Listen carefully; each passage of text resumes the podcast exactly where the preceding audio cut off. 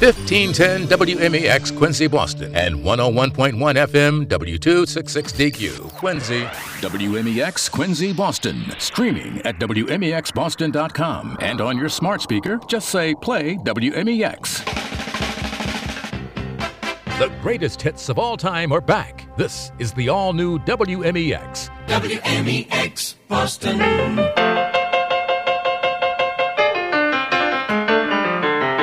They singing all night, drinking wine, spooty ooty, drinking wine. Wine, spooty ooty, drinking wine. That's right, it's time for Wine by Design with Len here on 1510 WMEX. Len is a certified wine educator with over 30 years in the wine industry and is one of the newest WMEX good guys, taking your questions at 781 834 9639 and online at WMEXBoston at gmail.com. Here's your host, Len Prasuti.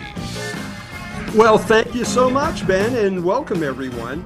Um, I want to start tonight. By the way, we have a full plate, to put it mildly. Man, a lot of a lot of things to discuss today, but did want to go over as usual and start with a listener's question, and wanted to remind you that you can email your questions to me besides calling in at lenwmex at gmail.com or L-E-N-W-M-E-X at gmail.com. We also have podcasts up. They're uh, running, and you, if you missed a past episode, you can catch up. Those are available at WMEXBoston.com, or you can search Wine by Design on your favorite platform got to admit, as I mentioned, I love your questions, and I had a great one from a listener, Frankie. It's kind of neat in that he shared his wine drinking history with me before he asked his question. He mentioned that he drank pretty much exclusively Boone's Farm apple wine in his 20s, which led to him not drinking wine for over 25 years. But anyway, he's been listening to the show and the talk about food and wine combinations and all that, and he's ready to dive back in. He has this event coming up. It's a multi day event where he's going to be meeting with a lot of friends, and I guess everyone's bringing bottles. And what he wanted to have selections for specifically was he knows that there's going to be a pasta with a red sauce there. And he also wanted some wines later that would work with uh, just cheese and crackers that you can eat almost any time.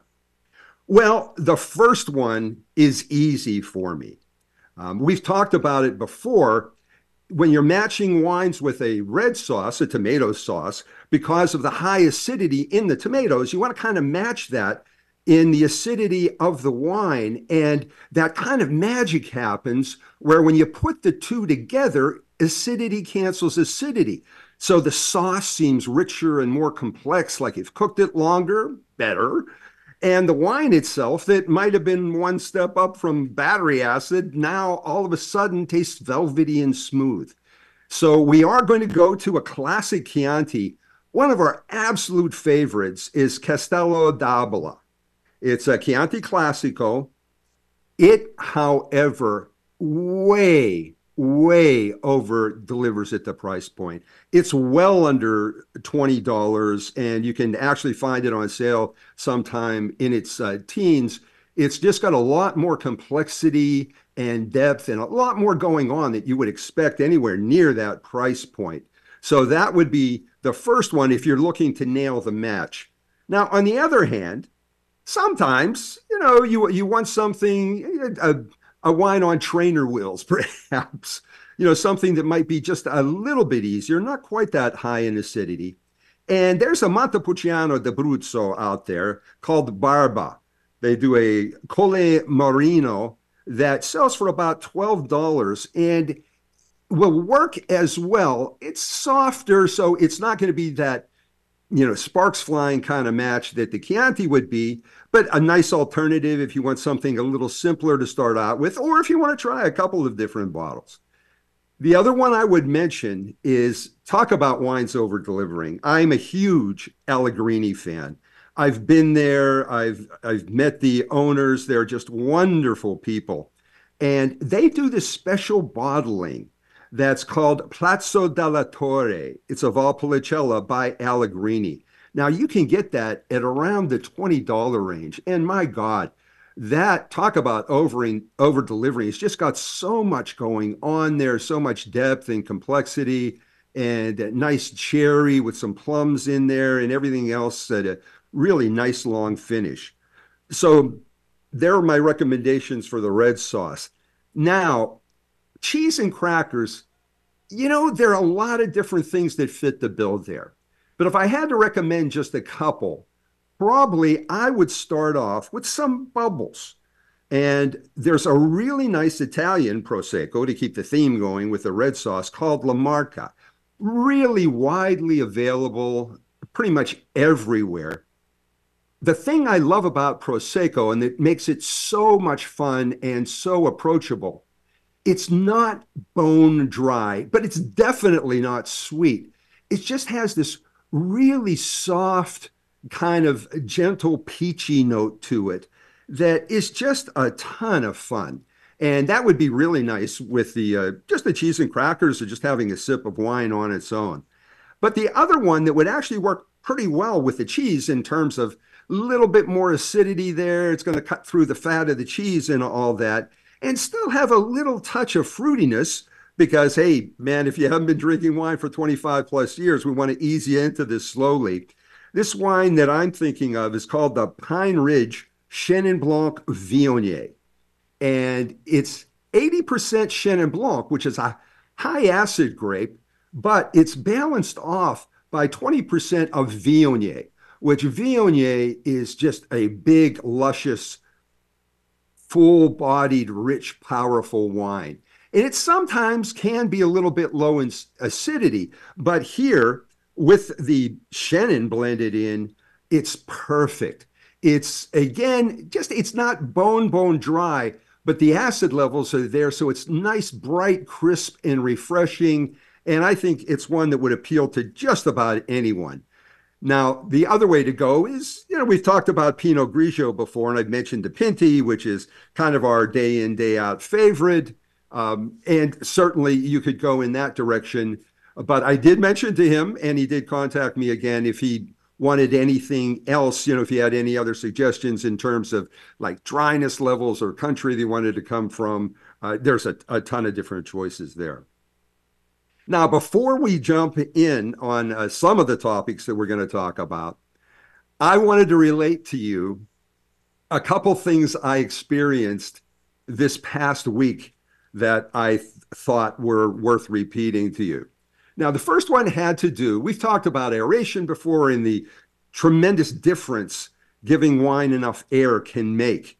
Um, and I stood upright because I knew I was going to decant it off sediment. At 2008, Sassetti Livio Pertimali Brunello del Montalcino. So this is good wine here, and I don't want to get it wrong. And we've talked about the aeration times can vary pretty dramatically. So I went to one of these kind of chat websites where people talk about their recent experiences with wine, and it's it's a huge base. So you get pretty much you can hear from people that have had anything usually within the past few months and sometimes with even in the past week. So I paid attention to what everybody said and said, you know, it sounds like it's going to need about three hours air. So decanted it three hours before we planned on sitting down to eat. Turns out we sat down about three and a half hours after the decant. It was lovely at that point, but my God, at when it hit that four hour mark, it was gorgeous. I mean, all the resolution had taken place, and it was just a fantastic wine drinking experience. But now I'm thinking, because when I was looking up the wine, I'm seeing these ratings in addition to people talking about you know how they handled the wine and when they drank it and and all that. They often discuss how much air they're going to give the wine. And here I, there was a big difference in not only that aeration which i again determined to be around three hours but in the ratings. And it was mystifying to me that a bunch of people in this online chat that have had the wine within the past year gave it an 89 rating. Now, 89 is what people tend to give wine when, eh, eh, yeah, it's kind of disappointing. It wasn't bad, but it wasn't even remotely what I expected it to be. So I went back and reread all of the reviews there, and it turns out that every time someone mentioned anything about letting the wine breathe or decanting or anything of that sort, they gave the wine, the wine a 94 95 point rating, which is like, wow, this is great. And the 89 ratings came from people that didn't uh, even mention that they decanted it in advance or anything like that. And the thought that occurred to me is this wine's not inexpensive. You want to buy a bottle today, we're talking about 80 to 90 dollars a bottle. So you're going to spend that kind of money, age the wine in your cellar for about 15 years and not go to the trouble of giving it enough air to make it sing. My God, what a sin. The other thing I experienced with breathing, which is totally in the opposite end, was with a very simple wine. We were enjoying a uh, 2022 Jadot Beaujolais Village. Very simple, fruity. Uh, you know, my wife Andrea mentioned, oh man, this tastes almost like Welch's grapefruit, Welch's grape juice, excuse me. Um, and we hadn't anything that tasted that fruit driven in a long time without anything else apparently happening. So we thought, eh, you know, it's an inexpensive bottle. We were cooking and uh, just said, well, we'll we'll give it a chance and try it. About 20 minutes later, it was like a different wine. And all this depth appeared seemingly out of nowhere. And it it was amazing in that improved so dramatically with just that 20 minutes of air. So some of the wines that don't need air, even if you give them a little bit, it's going to make a difference.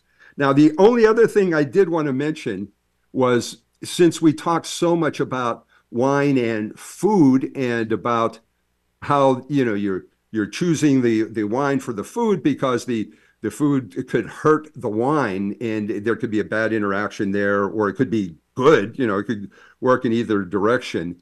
I had an experience where, you know, we like to support local businesses. And a restaurant that we frequent started adding pasta dishes. So we said, hey, you know, we'll give it a chance.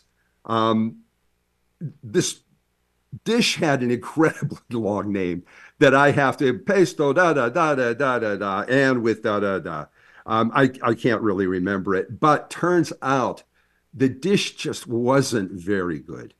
It was really, it was just some chopped fresh herbs. They used so much oregano that that's pretty much all you could taste. And there's just some fresh lemon there, but oh my God, to uh, quote Huey Lewis and the News in one of his songs, sometimes bad is bad. Now, we were drinking a good Gavi with it, you know, wine from the Piedmont, nice acid, uh, something's medium bodied we thought would would work well with it. And I, you know, mentioned to my wife, you know, we have that uh, wine from Argentina, that Torrontés that's open in the refrigerator. Let's try that. So we pulled out Despivas Torrontés from Argentina, which is one of the most aromatic white wines you will ever experience in your life. Uh, tons of citrus, kind of a lemon lime, a lot of floral. And when we matched that wine with the dish, the dish all of a sudden tasted dramatically better. Now I'm getting nuance to it. I'm tasting tarragon and other herbs there that I couldn't pick out at all. The oregano did not seem to be overbearing, and the even the lemony aspects of it fell into line. So it, it is interesting. We often talk about, you know, how they help each other. And sometimes you lose track out of how much a wine can actually help a dish if you kind of uh, get the right one there. I just wanted to talk briefly because next Monday is Martin Luther King Jr.'s birthday about uh, a little story with him and a, uh, a fine wine tasting. There's not much known about his tastes except for this particular tasting that that came about in a in an unusual way there was this wine store in Atlanta run by Jim Sanders. Uh, he was one of the first fine wine stores in Atlanta. And he would sometimes do impromptu occasional wine tastings for some of his customers, you know, sometimes even just two or three people. But Dr. King came in uh, looking for a bottle of Amontillado sherry to give to a friend of his that uh, he wanted to give to as a gift. And at the same time, though, he saw Mr. Sanders saw him looking longingly, he said, at this very expensive Burgundy. And he asked him if he was interested, and he says, "Nah, he wasn't comfortable spending that amount of money on uh, on wine."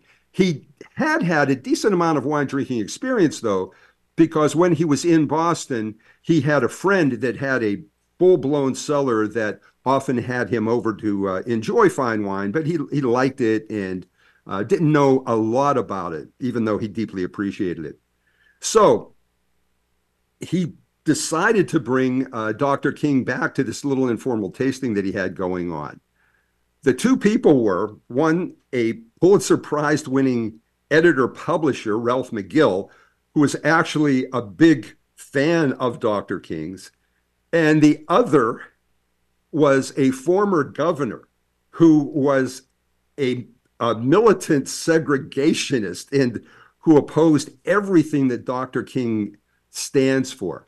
So it was kind of interesting in that wine brought them together. My God, talk about polar opposites. They shook hands and uh, they both knew each other and decided that, uh, yeah, let, us try uh, tasting a little wine here. And it turns out that they had so much in common there that it really brought them together. Uh, one of the questions that came up was both Dr. King and the governor said, Is there any difference between wines of the same name? So the person that ran the store brought out three sauternes, you know, one a jug, one a medium bodied one from uh, Ohio, and the other one a real honest to God sauterne. And they couldn't believe the difference. Uh, Dr. King mentioned it's like the best cantaloupe you've ever tasted compared to damp pasteboard, which said it all. Uh, the wine um, store owner realized what a monumentous occasion this was and opened the wine that Dr. King was looking at when he first came in. Turned out to be a 1957 La Tâche DRC, one of the best Burgundies made, period. To buy that today, you're looking at eight, nine thousand dollars a bottle. And again, they were in a total agreement in that they both thought that it was, you know, big, rich, and flowery, but it was like satin. And uh, just another example of how wine is kind of a social lubricant and can bring people together. But we now have the new year ahead of us, and with all the resolutions going on and all that, um, I hope one of your resolutions is to perhaps get out of your comfort zone and try some wines that you haven't had before. I'm really excited about this upcoming year in the show. Uh, it's we have the world of wine at our feet. And we're going to be talking about, in addition to some of the finest wines in the world, a lot of fun, affordable wines from throughout the world that are can just be discoveries that uh, can be a ton of fun to experience you know, like from Spain, there's Albarino and Rioja. From Argentina, there's Torrontés and Malbec. Greece, Moscofilero, Assyrtiko. Um, South Africa, they do a Pinotage there that's really very interesting that uh, has its home in South Africa. And Steen, which we know is Chenin Blanc, but man, over there, it can take on qualities that you would normally associate with a great white Burgundy. Um, you know, Shiraz from Australia, the Gruner Veltliner from Austria, and and a lot of others there. But where I wanted to start tonight, because I thought we'd get back to the classics, is France. Um, France kind of epitomizes the differences between New World and Old World. And man, in terms of of the old world, they are iconic producers of many, many different styles of wine that have been emulated throughout the world. Uh, it's it's it's just they are kind of the ones to beat. Now, there's a lot of different wine regions there. The Loire, you got the Muscadet, Vouvray, Sancerre is iconic. It it spawned the whole thing with New Zealand Sauvignon Blanc. Um, Champagne, best sparkling in the world. Alsace, where they're doing things like Pinot Gris and Gewürztraminer and Rhone, where they're doing Chateauneuf du Pape and Hermitage and all that. Um, Burgundy, where they're making the best Chardonnays uh, and the best Pinot Noirs on the face of the planet there. But the most iconic wine of all, and where I wanted to start tonight in the exploration of France, is Bordeaux. Bordeaux is the largest fine wine producing region in the world. It produces more wine, believe it or not, than most countries. If you considered it a country, it would fall like at about sixth or seventh in total production. A lot of different producers there. Um, but one of the things that's happening, and we're going to talk about the different regions of Bordeaux and what they're known for and all that. But I think when most people think of Bordeaux, in addition to the dessert wines and a lot of other great, great, great wines, they're thinking red Bordeaux there. And a lot of changes have taken place in that not that long ago, uh, just about 20, 25 years ago, the difference in what you'd pay for the very best, like a first growth, and just one of these normal little, what we refer to as petit chateaus, was only about 20, 25% more money. Now you can buy a really, a really great, excellent red Bordeaux for about 50 or under, but the best you're spending thousands of dollars a bottle for. And it's really created this divide that uh, I want to go into just a little bit more in a bit. But red Bordeaux can be a mystery to many of us. And one of the reasons for that, and it applies to a lot of the other wines of France, is that they use place names instead of labeling things varietal, varietally by the grape variety, which we do in the United States. So, in other words, where they would say Chateau Latour or Mouton Rothschild, in California, that is the same thing as pretty much saying a Cabernet Sauvignon. Both tend to blend in other grapes, but I just thought that if you made that comparison, that might uh, give us a good starting point uh, to get this whole thing kicked off with. By the way, the California Cabernets really patterned themselves in, and were trying to be like the great wines of Bordeaux. It's kind of what they wanted to be when they grew up. And man, did they grow up because with the Judgment of Paris in 1976, wow, uh, they showed that they could be the equal of, or pretty close to the equal of, some of the very best Bordeaux's. But where I wanted to start the discussion was in a discussion of the different grape varieties that go into Bordeaux, uh, both red and white, and what they add to the blend and why why they're so important. The first one is Cabernet Sauvignon. Now, because of the success of Bordeaux, Cabernet Sauvignon is now the most planted grape on earth. That's pretty amazing. They're literally growing it everywhere. Um, one of the neat things about it, it, it has the combination of properties that make it capable of producing really complex, multi-dimensional, deeply colored, tannic, and extremely long-lived wines. Um, they tend, unlike other grapes, to be identifiable as Cabernet regardless of where they're grown. And it has to do a lot with the kind of shape of the berry itself and some of the things that are going on within that grape. Uh, flavor wise, it tends, especially in Bordeaux, to have flavors of kind of black currant or cassis, but it's really the structure of the wine that's kind of most recognizable out there. It's a pretty small berry. It's a small grape with really thick skins.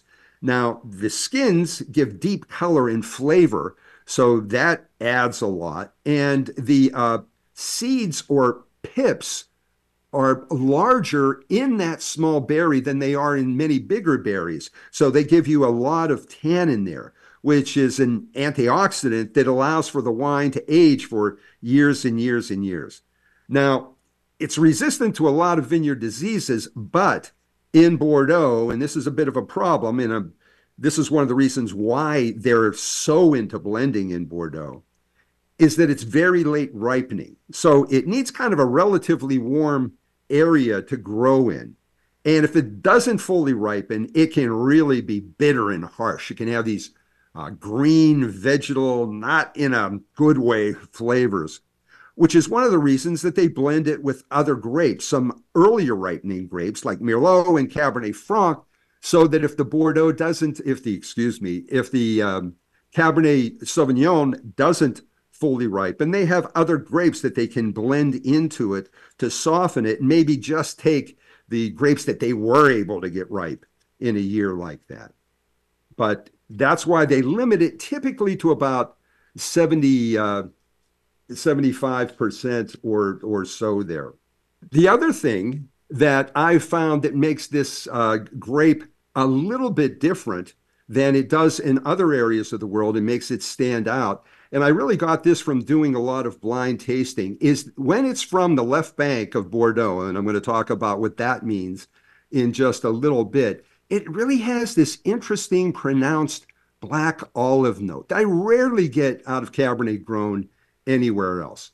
But it does have a ton of structure to the point where it kind of needs bottle age. Now, the next grape I'm going to talk about is Merlot. And that's very, very widely planted as well.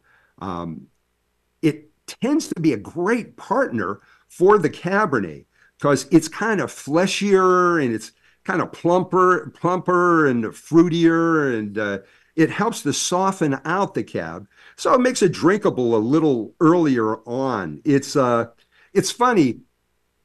It's not so much for the the fruit flavor characteristics that they're blending in the Merlot, but it's for the texture because again, it it kind of smooths out those ripe tannins and it ripens a lot sooner. So if there's trouble because Bordeaux's on the edge of getting the grapes totally ripe, um, you can get it fully ripened much easier and increase the percentage of it in the blend, which you are allowed to do there. It really runs uh, very, very well in what's called the right bank, which again we'll be getting to when we talk about the districts where the soils are damp and cool in Saint-Emilion and Pomerol. So to finish off the red grapes, the third major one is Cabernet Franc. It is kind of interesting. I've heard it described as kind of a midway point between Cabernet and Merlot. It does ripen earlier, like Merlot does. It tends to be a little bit more medium bodied rather than full bodied, like Merlot. And it does have an immediacy of fruit, but it, it has a bit of structure to it that Merlot doesn't. But the thing here that makes this grape really fascinating is its fragrance.